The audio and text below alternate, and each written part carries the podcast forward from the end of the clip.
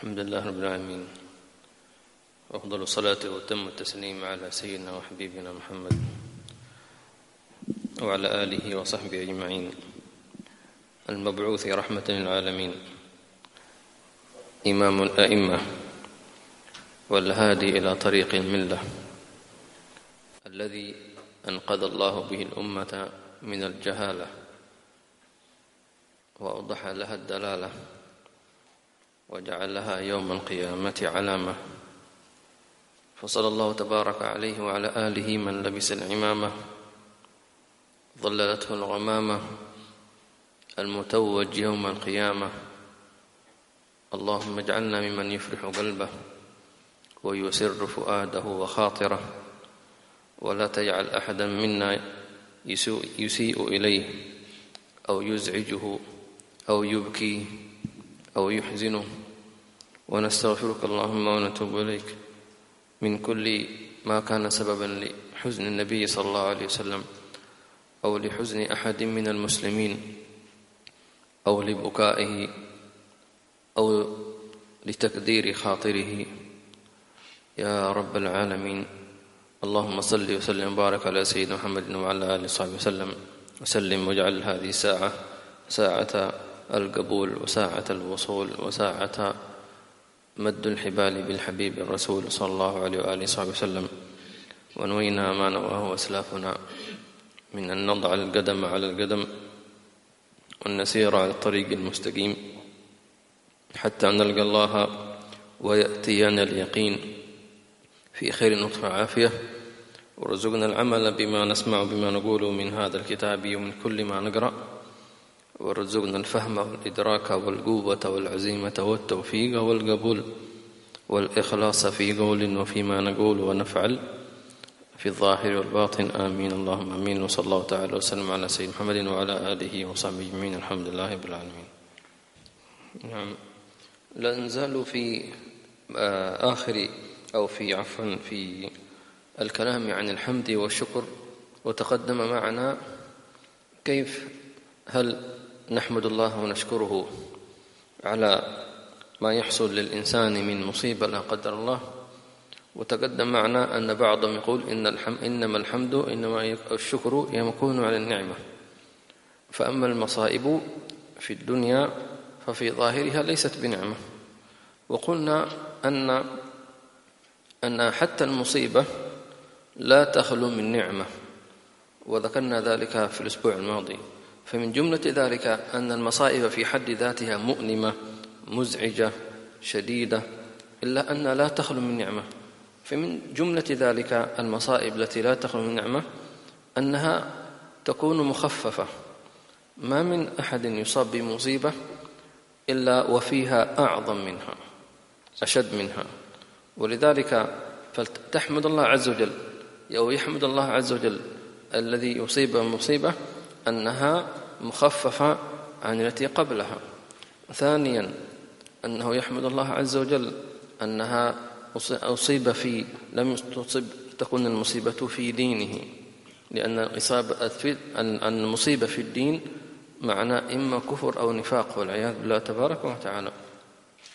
وأيضا يشكر الله عز وجل على أنه وفقه لأن آه، يشكر الله عليها أو أن يرضى. ورابعا أن يحمد الله عز وجل أن وفقه للصبر عليها لأن هناك ناس لم يصبروا على المصائب والعياذ بالله فجزعوا وربما كفروا والعياذ بالله تبارك وتعالى. اللهم إنا نسألك العفو والعافية والمعافاة الدائمة في الدين والدنيا والآخرة. هذا خلاصة ما أخذنا بعض الدرس الماضي. الليلة نكمل إن شاء الله تعالى آه، تساءل الإمام الغزالي هل الشاكر أفضل أم الصابر فإن شاء الله الليلة نكمل آه، هذا الفصل إن شاء الله تعالى ثم آه، يكون فصل آخر إن شاء الله تعالى وفقنا الله ليعمل بما يحبه ويرضاه So tonight we're going to continue and uh, looking at the question is the shakir the one who expresses gratitude better than uh, the one who exercises uh, patience which one is better we're going to find that and then we'll continue to the next lesson inshallah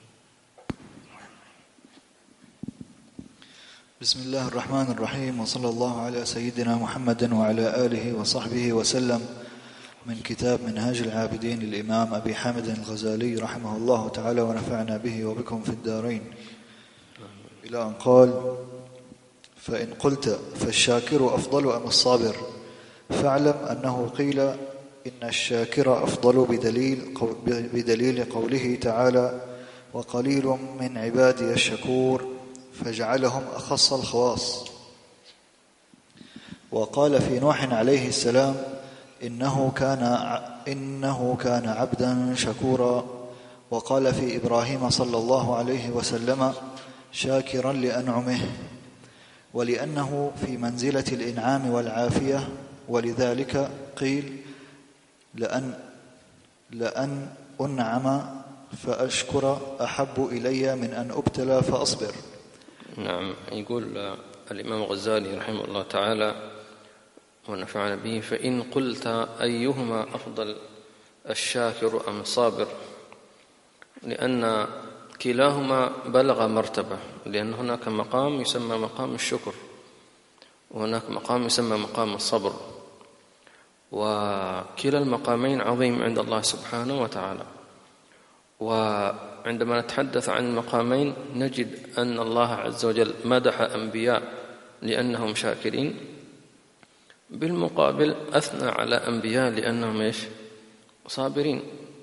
فعلى سبيل المثال الشاكرون ذكر الإمام الغزالي منهم سيدنا نوح إنه كان عبدا شكورا سيدنا إبراهيم شاكا لأنعمه وقليل من عبادي الشكور. اعملوا آل داود إيش؟ شكرا وقليل من عبادي الشكور. فهذا ثناء. إنه كان عبدا شكورا. سبحان الله. ذرية من حملنا مع نوح إنه كان عبدا شكورا. الأمين عن سيدنا موسى. ذرية من حملنا مع نوح إنه كان عبدا شكورا. طيب معناه آه والنبي صلى الله عليه وسلم أيضا قال عن نفسه أفلا أكون عبدا شكورا. بالمقابل نجد أيضا أن هناك من أنبياء من أثنى الله على صبرهم فعلى سبيل المثال سيدنا أيوب إنا وجدناه صابرا. نعم العبد إنه أواب. وذكر الله عز وجل أيضا الأنبياء بشكل عام بأنهم صابر بأنهم صابرين بأنهم صابرون. فقال سبحانه وتعالى ولقد كذبت رسل من قبلك فصبروا على ما كذبوا به. وأوذوا حتى أتاهم نصرنا. فصبروا كلهم. وقال سبحانه وتعالى فاصبر كما صبر أولو العزم من الرسل ولا تستعجل لهم. فأيضا نجد أن الله عز وجل أثنى على الأنبياء لصبرهم. طيب السؤال أيهما أفضل؟ فذكر الإمام الغزالي القول الأول أن بعضهم يميل إلى أن الشاكرين أفضل لأن الله جعلهم أخص الخواص بقوله وقليل من عباد الشكور. فلم يقل قليل من الصابرين لأن الصابرين كثر ما شاء الله. في ناس كثيرين صابرين صبروا كثيرا رجالا ونساء بلايا كثيرة. لكن الشكر لماذا قال الله عز وجل وقليل من عبادي الشكور؟ معناه أن هناك ليس كل عبد يشكر الله على نعمته. وكأن الله عز وجل يشير إلى أن الشاكرين قلة وهؤلاء القلة هم عندي, عندي مقربين وأنا أمدحهم. وكثيرا قال الله سبحانه وتعالى أيضا قليلا ما تشكرون. فهذا أول ما أول رأي رآه الإمام الغزالي في نقله بعضهم. ثم سنذكر سيذكر من يرجح رضي الله تعالى عنه وأرضاه. نعم. هو في الحقيقة الإنسان في حياته لو كل واحد فكر في نفسه أنه لا يخلو من وجود نعم عنده ووجود أيضا ما يكدر عليه حياته. لأن ما في إنسان عايش مستمتع بكل لحظة في حياته ما ما ليس عنده أي ما ينغص لا يوجد. مهما كان يملك من الأموال مهما كان لابد أن تجد ما ينغصه. على سبيل المثال ممكن ينغصه الحر الشديد. الزحمة في الطرقات. صح هذا يحتاج إلى صبر. مع أنه هو عنده الملايين وعنده خيرات لكن لابد أن يوجد ما يكدره وكذلك الصابر الذي مبتلى لا شك أن عنده نعم لكن هو هو لا يبحث عنها لا يفتش فيها. فلذلك مثل الإنسان الإنسان يكون سليم ما شاء الله. مجرد أن يأتيه ألم في ضرسه أو في ظهره نسي كل شيء. وكأنه ليس عنده أي نعمة. هذا جحود. ألم شديد. نعم. جربنا هذا الألم سبحان الله. ألم الضرس ألم العصب في الضرس. الله يعني يعافينا وإياكم إن شاء الله. أو ألم الظهر. فعلا. كأنك أنت يعني نسيت كل شيء. سبحان الإنسان ضعيف. ولذلك فالإنسان إذا حصلته أي مشكلة ليس معنى أنه ما عنده أي نعمة. وإذا حصلت له أي نعمة ليس معنى أنه ليس عنده أي مشكلة. ولكن تفاعل الإنسان مع يصاب به هو الذي ينسيه الآخر. فإن كان مثلا آه، أعطي نعمة لا أقول انشغل بها عن المصائب بل انشغل بها عن نعم الأخرى. فصار مشغولا بهذه النعمة ونسي بقية النعم. سبحان الله. وإذا ابتل ببلاء والعياذ بالله عز وجل انشغل بها ونسي أيضا شكر الله على النعم سبحان الله. إذا ما هو المخرج؟ المخرج أنه كما سيقول الإمام الغزالي أن أن أن الشاكر صابر وأنه يحتاج إلى أن يفكر جيدا أن يفكر جيدا. إذا سلمت منه نعمة فليفكر أنا عندي نعم كثيرة. وإذا أصيب بمصيبة فليفكر أن هذه المصيبة هي بمثابة إنذار أو إحساس بوجود النعمة. أنت مثلا تصور أنه تملك كل شيء في بيتك كل شيء موجود في بيتك أثاث ومكيفات وطعام وشراب ولكنك أضعت مفتاح البيت. هل يمكن أن تتمتع بكل هذه الإمكانيات؟ لا. محبوس برا بسبب مفتاح صغير؟ أضعته. لم تتمكن من دخول بيتك لتستمتع براحة البيت وما فيه. فإضاعة المفتاح هذا صار مساوي لكل هذه النعم. صحيح؟ فأنت نسيان أن تشكر الله على نعمة المفتاح. كل يوم تفتح مبسوط. ما فكرت يوم من الأيام أن يضيع مثلا. طيب سيب يضيع يسرق والعياذ بالله فيأخذه لص فيفتح بيتك ويحوش على كل حاجة. والسبب سبب المفتاح. فهل شكرت الله على هذه؟ في في تقصير. فلربما تصاب بشيء من هذا حتى يريدك الله أن تشكره على كل صغيرة وكبيرة. فلا تستحقر أي نعمة. اللهم اللهم وفقنا لما تحب وترضى. آه، هل تذكرون عندما كنا نتكلم قبل كم درس عن نعمة نعمة الدفع والنفع؟ ونضرب بمثال أيضا من النعم المنسية تماما وكثير من الناس يعني ليهملها وهي تصور أن أعزكم الله أن أنك فقدت نعالك. كم من الآفات مدفوع عن قدمك بسبب هذا النعم أليس كذلك؟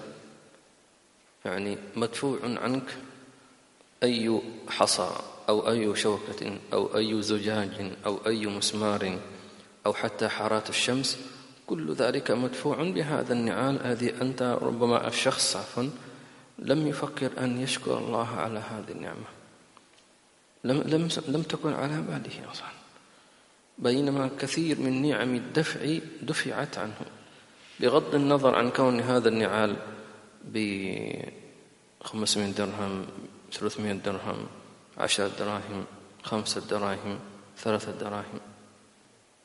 صح ولا؟ كم أرخص درهم هذا شبشب حق الحمام كم خمسة درهم. ينفع ولا ما ينفع؟ لو واحد لبسه يقيه حر الشمس ولا ما يقيه. يقيه يؤدي المهم ولا ما يؤدي؟ يؤدي المهم خمسة دراهم. لكن إذا واحد تعرض لوضع قدمه في حارة الشمس قال له ما في إلا هذا النعال أبو خمسة دراهم. إيش يقول؟ هات وأنا حدفع لك مئة درهم. ليش خلاص أحس بأهميته. طيب ما فكرت أنك تشكر الله عليها؟ إلا من أحسست إيش؟ بألم حرات الشمس المحرقة أو يعني سبحان الله لا إله إلا الله. فانظر كيف أننا نحن مقصرون عن شكر هذه النعمة. كثيرا. فلذلك أحيانا تسلب النعمة إما لمعصية وإما لتقصير في شكر الله على هذه النعمة. فلذلك أحيانا يبتليك الله عز وجل فقط ليحسك بأهمية أشكرني عليها. شكرت الله عليها خلاص. اللهم ارزقنا شكر ذلك ولذلك ما الذي طيب واحد يقول طب أنا مستحيل أشكر الله على نعمة النعال على نعمة الساعة على نعمة القلم على نعمة النظارة. أوه. أشياء كثيرة. على نعمة التكييف. ما يمكن أنا أستوعب نقول أنا معك ولكن لو أنك أخذت بآداب النبي صلى الله عليه وسلم وهي ماذا؟ أدعية استخدام هذه الأشياء. تمام؟ لبس النعال. الحمد الذي كساني هذا النعال ورزقني من غير حول من هو خلاص. أديت شكره وأخذت عليه ثواب الذكر. وشكرك الله تبارك وتعالى. صح ولا؟ وصار مشيك طاعة لله تبارك وتعالى. استخدمت أي كساني هذا الثوب. فيحتاج الإنسان أن يكون دائما ذكري مع الله تبارك وتعالى مش مطلوب منك إلا أنك تتبع النبي صلى الله عليه وسلم. إيش كان يقول؟ إذا لبس الثوب إذا نزع الثوب إذا لبس إذا خرج إذا دخل إذا نام إذا استيقظ خلاص. اللهم صل وسلم عليه وعلى آله وصحبه وسلم. نعم. عندما تفكر في أصابع يدك هل فكرت لماذا هذه الأربع أصابع على مستوى واحد وهذا منعزل عنهم؟ لا صح ولا لأن له مهمة تساوي مهمة الأربع أصابع هذه فمهمة الإبهام يساوي مهمة الأربع أصابع فلذلك وضعه الله عز وجل في زاوية وهؤلاء الأربع في زاوية على سبيل المثال كيف تمسك القلم من غير الإبهام هل ممكن تقدر تكتب ممكن إحنا نقول ممكن أكتب لكن مش خط خرابيش هذيك. أنا ما بخرابيش هل تستطيع أن تكتب بخط بديع حسن بدون هذا؟ الاصبع هذا شو مسكين صغير يعني على الجانب هذا. مهمة كبيرة هذه. أيضا يعينك هذا على حمل الأشياء وإلا ستحملها هكذا. ستحمل عصف هكذا. نعم لو ما في إصبع هكذا ستحمل. هكذا ممكن يكون يسقط في أي لحظة. لكن هذا خلاص. هذا مثل إيش؟ قفل. سبحان الله. فلو هذا الإصبع مسكين ما حد يشكر الله عليه ولا شيء. بعيد. فقط يستخدم هكذا. الحمد لله هذا نعم فانظر التفكر يعطيك أول شيء أنك جمال خلق الله. إبداع تصميم منتهى الدقة ما خلق الله بس شيء مثلا. فأنت تشوف ما هذا الجمال؟ ما هذا الرقي؟ طب أنا ليش؟ فأنت ما تفكر تبدأ أنت تعرف نعم الله عليك تبدأ أنت تتعرف على الله تتعرف عليه من خلال مصانعه مبدع محسن آه، أحسن الخلق أحسن الخلق تبارك وتعالى. تبدأ تحب تتعرف أكثر هو يعطيك أكثر معلومات أكثر. تبدأ تعبده على على على الحب كما ذكرنا في خطبة الجمعة. بل الله فاعبد وكن من الشاكرين.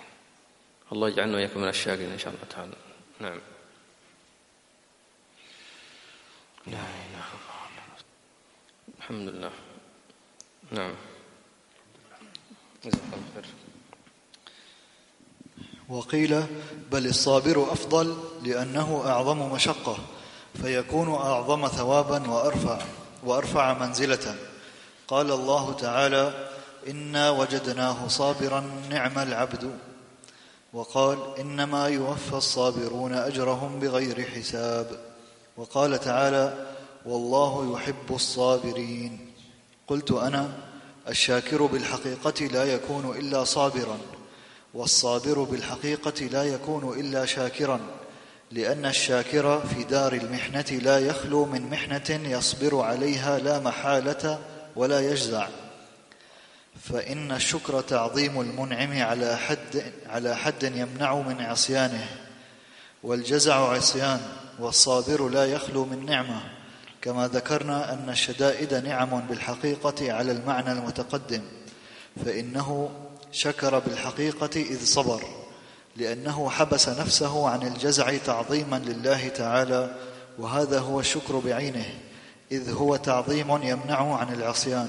نعم يقول الإمام الغزالي رحمه الله تعالى قلت أن أنا الشاكر بالحقيقة لا يكون إلا صابرا والصابر بالحقيقة لا يكون إلا شاكرا وشرحنا ذلك إلا أن الإنسان قليل التفكر قليل التدبر. ما عنده وقت يفكر مشغول بالدنيا مشغول بماله مشغول بعمله مشغول بطعامه مشغول بنومه مشغول بتلفازه مشغول بأجهزته. فلا يجد وقت لأن هذا يحتاج إلى وقت. أنك أنت تتدبر بالعكس ستستمتع بالتفكر في مخلوقات الله. لأنها يعطيك طاقة معنوية طاقة يعني يقربك أكثر الله سبحانه وتعالى جل جلاله. إنك تزداد معرفة بالله سبحانه وتعالى. فلذلك قال الشاكر هو صابر بالحقيقة. لماذا صبر؟ لأن عندما تشكر الله سبحانه وتعالى نعمه أنت بذلك تصبر عن الجزع عن آه، الاعتراض عليه تبارك وتعالى. تمنع نفسك من من العصيان تمنع نفسك من النسيان تمنع نفسك من جحود النعمة. فلذلك فكونك تستمر في الشكر هذا معنى فيه صبر على النسيان لأن الإنسان عندما يكون دائم الشكر ليس بالسهل لأن أن تدوم معرفتك بالله بنعم شاكر لأنعمه تحتاج إلى أنك تكون مستيقظ قلبك مستيقظ مع الله تبارك وتعالى. ولذلك أيها الأحبة كثيرا في القرآن الكريم يشير إلى معنى التفكر فيما نحن نستخدمه. فقال سبحانه وتعالى في سورة الواقعة أفرأيتم ما تمنون؟ أأنتم تخلقونه أم نحن خالقون؟ نحن قدرنا بينكم موتا وما نحن مسبقين. على أن نبدل أمثالكم ونشرك فيما تعلمون. ولقد علمتم من نشر الأولى فلولا تذكرون. كأن يقول هذا الوجود والتكاثر كل هذا بالمني الذي أنتم لا دخل لكم فيه. أنا خلقت المني. وفي ناس عندهم آه، يعني هذا السائل ولكن ميتة. ما يقدر ينجب. صح ولا لا؟ عنده هذا السائل. لكنه لا يستطيع أن ينجب. حيوانات ميتة منوية ميتة. ما في. سبحان الله. وشخص آخر عنده كل شيء ولكن ما في. فلذلك الله عز وجل يقول أفرأيتم ما تمنون؟ يشير إلينا حتى لو أن الإنسان مع أهله في أقصى غايات شهوته أيضا يقول لك لا تنساني. لأن هذه أنت مع أهلك مع زوجتك من هذا الشيء تنجب ومن هذا الشيء تسكن نفسك ومن هذا الشيء تجد شيء من الراحة النفسية ومع ذلك لا تنساني. أفرأيتم الماء أفرأيتم ما تحرثون أنتم تزرعونه أم نحن زارعون. لو نشاء جعلناه حطاما يابسا. فلولا تفكرون أفرأيتم الماء الذي تشربون؟ أنتم أنزلتموه من المزن أم نحن المنزلون أفرأيتم أفرأيتم أفرأيتم. لو نشاء جعلناه أجاجا أي مالحا فلولا تشكرون. آيات. أفرأيتم أفرأيتم. وهكذا يحتاج منا إلى أن أن نفتح بصائرنا وأبصارنا للتفكر. أفرأيتم النار التي تورون؟ أعظم فائدة من من فوائد النار والتي نحن كثير لا يشكرون الله عليها أنها تطبخ طعامنا. صحي النار تحرق النار فيها حرارة النار فيها خوف النار مش طيب تطبخ بها طعامك. نسيت؟ اللي هو عليه قوام حياتك. أكثرنا ستقول أنا أستخدم أجهزة كهربائية. نقول هذا اخترعته قريب. أنت تستخدم ملايين بشر ما يعرفوا هذا الشيء. طعام كله على الحطب وعلى الجمر ومش عارف أليس كذلك؟ لو ما في هذا الطعم ما في هذا التسخين كيف يأكلون؟ كيف يطبخون؟ سبحان الله. هو الذي جعلكم من الشجر الأخضر نارا. كما قال سبحانه وتعالى الله يرزقنا شكر نعمك وشكرنا شكر ورزقنا الصدق في الإقبال عليك في خير لطف نعم. نعم.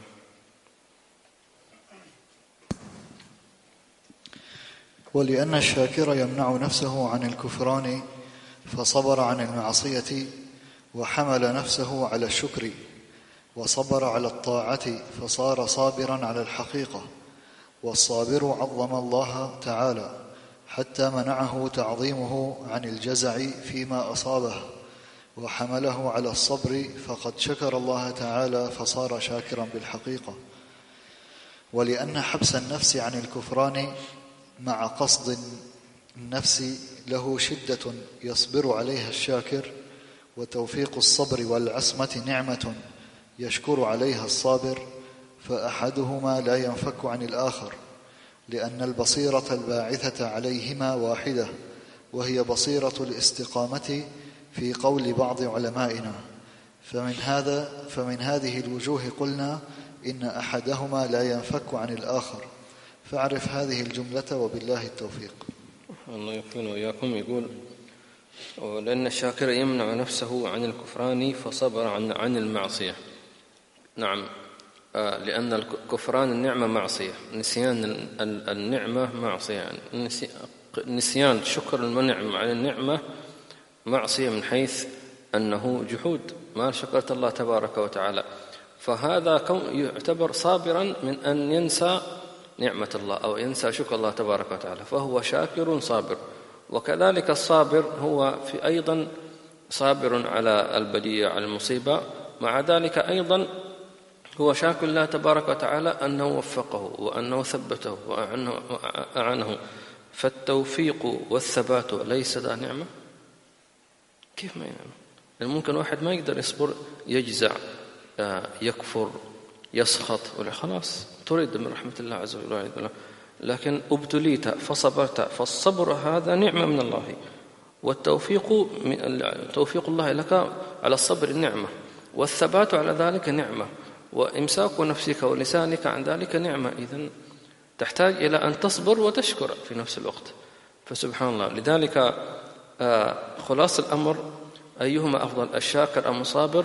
الجواب كلاهما يعيشان يسيران معا بخط متوازي. كل صابر لا يخلو من مصيبة أو مشكلة وكل صابر لا يخلو من نعمة.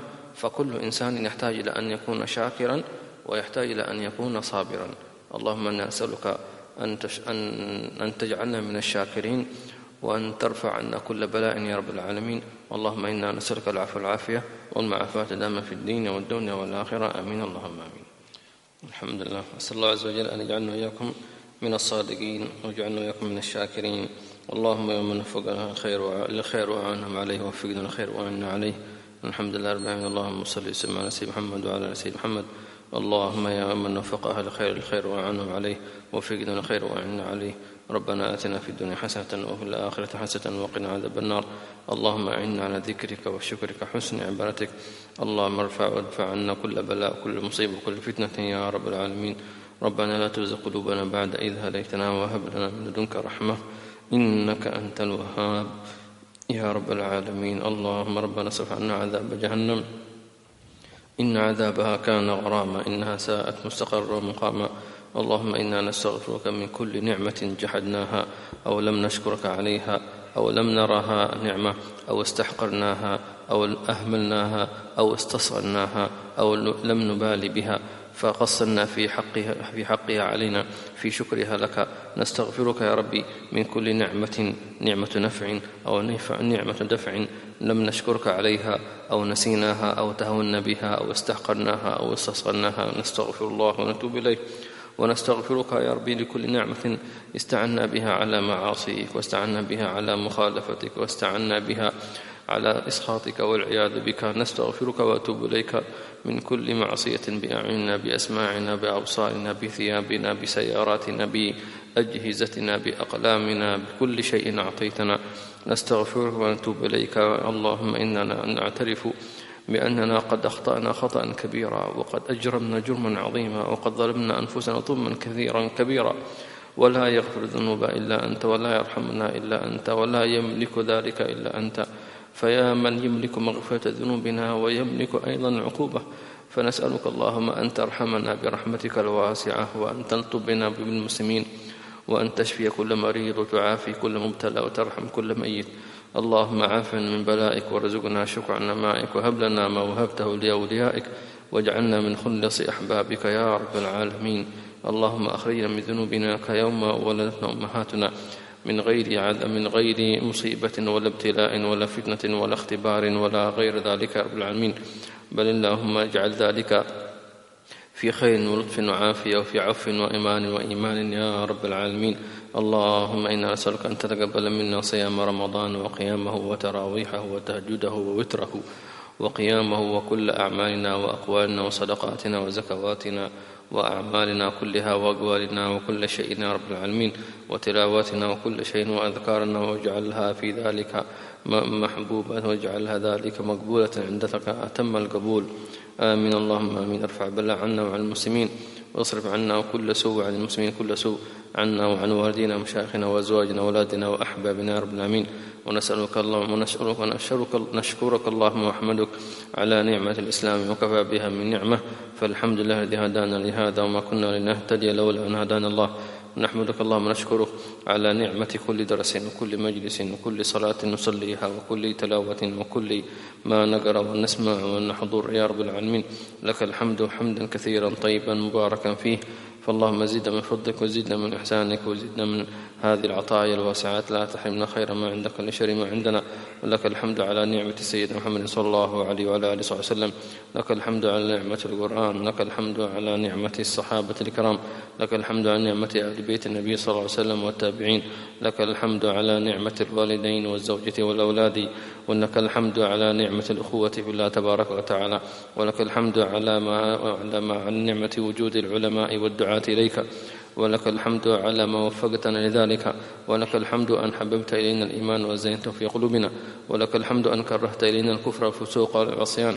ولك الحمد أنك أذنت لنا أن ندعوك. ولك الحمد أن أذنت لنا أن نصلي ونسجد. ولك الحمد أنك ارتضيتنا أن ندخل في الإسلام وأن نكون مسلمين. لك الحمد عندما قلت اليوم أكملت لكم دينكم وأتممت عليكم نعمتي ورضيت لكم الإسلام دينا. فاللهم تم النعمة بأن نموت على كمال الإسلام والإيمان. ومتبعين للنبي محمد صلى الله عليه وآله وصحبه وسلم. يا أكرم الأكرمين ويا أرحم الراحمين. اللهم ارزقنا كمال حسن خاتم عند الموت. بعد عمر طويل وحال جميل. ويا الله ارزقنا حج هذا العام كل عام. وزيارة سيدنا محمد صلى الله عليه وآله وسلم في خير وعافية آمنين محلقين رؤوسا مقصرين لا نخاف برحمتك يا أرحم الراحمين. والطف بالمسلمين في كل مكان يا رب العالمين. واجعل آخر كلامنا من الدنيا لا إله إلا الله. سيدنا محمد رسول الله صلى الله عليه وعلى آله وصحبه وسلم. متحققين بحقائق حسن مع الله الباطن بالسر. أسأل الفاتحة إلى حضرة النبي.